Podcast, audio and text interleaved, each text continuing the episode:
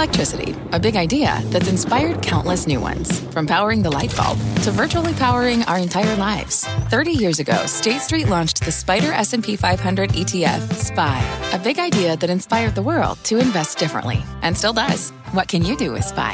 Before investing, consider the fund's investment objectives, risks, charges, and expenses. Visit ssga.com for a prospectus containing this and other information. Read it carefully before investing. SPY is subject to risks similar to those of stocks. All ETFs are subject to risk, including possible loss of principal. Alps Distributors Inc. Distributor. The rhetoric appears to be getting hotter, and I think we have to remember that Monday night really is a deadline here. It is a deadline because if Charter subscribers cannot watch football on Monday night, remember, Charter has nearly 15 million pay TV subscribers, then this is really indicating that a lot of those people are going to go elsewhere. They're going to go to YouTube with live TV, they're going to go to Hulu with live TV, and the conversation does shift. A number of analysts have pointed out that the longer this drags out, if this were to go on for two weeks um, or so, um, after the start of the football season, the more likely it is that these two parties never resolve their carriage agreement. And the more likely we are to see Charter just offering a smaller, less expensive bundle without Disney, uh, Disney's channels, and increasingly possibly without sports. So, Carl, I think the big question here is is the era of the bundle over? And what happens when Disney goes direct to consumer with ESPN? How much is that really the nail in the coffin of the pay TV bundle as we know it? Matt Ball, believe you're back with us, former Amazon Studios head of strategy. Where, where do you think this goes? Well, I think what we're seeing here is this echo of what really happened early in 2020 when all of the traditional media studios and companies were confident that streaming was lucrative and that they would be winners. It was in early 2020 that they began harvesting the best of their programming slates, whether that was 1883, an upcoming Paramount Network launch, shifted to Paramount Plus, Dancing with the Stars, which Bob Chapek moved from ABC to Disney Plus in its 36th season, or the ongoing investment of all of the best new shows becoming a Hulu exclusive or Peacock exclusive.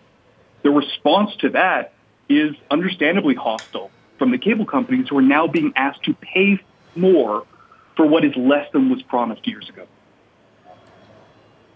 So Julia, is it is it the consensus among Wall Street analysts now that Disney does have more to lose here than Charter economically?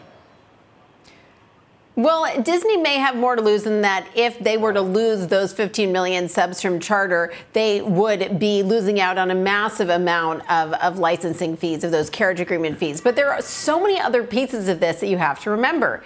Hulu with live TV, which is, of course, Hulu mm. is currently two thirds owned by Disney, has seen a massive jump in signups for the live TV service. This is a pay TV bundle. It happens to be managed by Hulu, and of course, it does has does have ESPN and these other channels on it. So yes, we're going to see a boost of YouTube with live TV, but also Hulu with live TV. So that would benefit Disney. But then there's yet another piece of this, which is that right now, Disney and Comcast, CNBC's parent company, are in the midst of negotiating how much Disney is going to have to pay to buy out the one third of Hulu that Comcast currently owns. So we're going to see an increase in the value of Hulu, but then that means that Disney is going to have to pay more for a piece of it. So a very complex situation here. Obviously, if Disney owns the direct to consumer relationship and they can get a lot of people to sign up for the, the new direct to consumer ESPN Plus, they would benefit from that. But we don't know is what consumers are going to want to pay for, what they will be willing to pay for a la carte, um, and, and how this is going to all shake out in terms of these new direct to consumer relationships. And finally, Matt, as if, if, if it weren't complicated enough,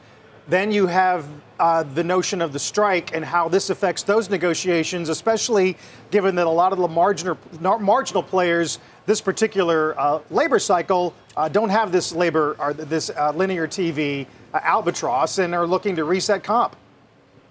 Look, I think we can separate between three different types of companies when they're being affected by the pipeline of new original content. There are those whose bread and butter remain live sports or news. This is an area where WBD seems particularly advantaged. Then there's another category which are diversified but have the majority of their supply, upwards of 60 to 70% of revenue and an even greater share of programming hours, coming from international productions that aren't affected, Netflix being the leading example. And then we hit a company that's a little bit more traditional whether that's an NBC Universal or Disney, that seem the most exposed to the domestic supply of creative scripted content in film and television. It's definitely going to be worse for them. Uh, yeah. Uh, kind of rings with what uh, Barry Diller said the other day about uh, the strange dynamics of this particular round. AI might not be able to understand love, except when it comes to tennis scores. The new technology has been a big part of this year's U.S. Open, providing commentary, insight, and even projecting winners. Julia Boorstin is here with the details, and I tip my hat. That was a gr- that was a good play on words, Julia. Well, Kelly, if you've been watching the U.S. Open this week, you have been benefiting from artificial intelligence. The USTA has been using IBM's Watson AI to provide commentary on what's happening in every single match.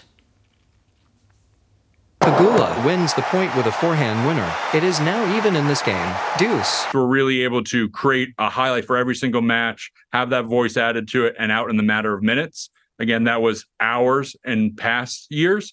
So we've gone from just automated clipping to now adding commentary to it. Then with computer vision, the goal and the North Star is really to be able to even enrich that commentary with more color commentary and really enrich our highlights packages as they come out. As the USTA works to launch computer vision so generative AI commentary can really include color and all the nuances of every match, it's also working with IBM on AI generated translation of commentary into every possible language. IBM's AI even forecasts who's most likely to win a match and predicted the recent Alcaraz upset at Wimbledon, although it isn't always right. Now, this is all part of a broader trend of VC funding pouring into sports tech, with 53 deals in the AI sports related companies alone last year. That is an all time high in terms of the number of deals. Now, one startup in this space is called AI Scout. It's partnered with Major League Soccer to enable anyone to try out and be evaluated by the league.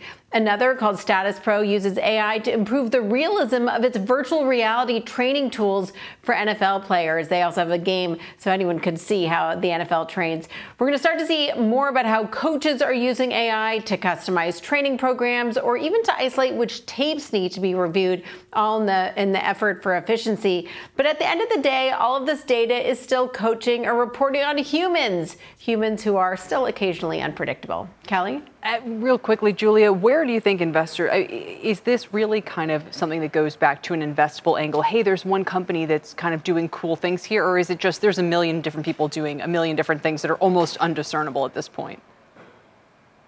Well, I think what's so interesting is to see a big company like IBM have its large language models, its generative AI tools be applicable in the world of sports. And the idea that you may be watching a match and not even realize that it's an AI generated commentary doing, um, doing the voiceover. So I think we are seeing some of these big companies and we'll see more of it, whether it's the IBM Watson or we'll see um, Microsoft and their big investment in OpenAI. We'll see these tools being leveraged broadly across the sports ecosystem. And then we'll see some of these smart startups, which are more niche and more focused, um, being deployed in, in, more specific use cases, such as in specific training of athletes or giving coaches different tools. But I think everything is being leveraged now. AI makes you more efficient, and everyone's looking for an edge. Amazing. Julia, thank you very much. Look around. You can find cars like these on AutoTrader. New cars, used cars, electric cars, maybe even flying cars.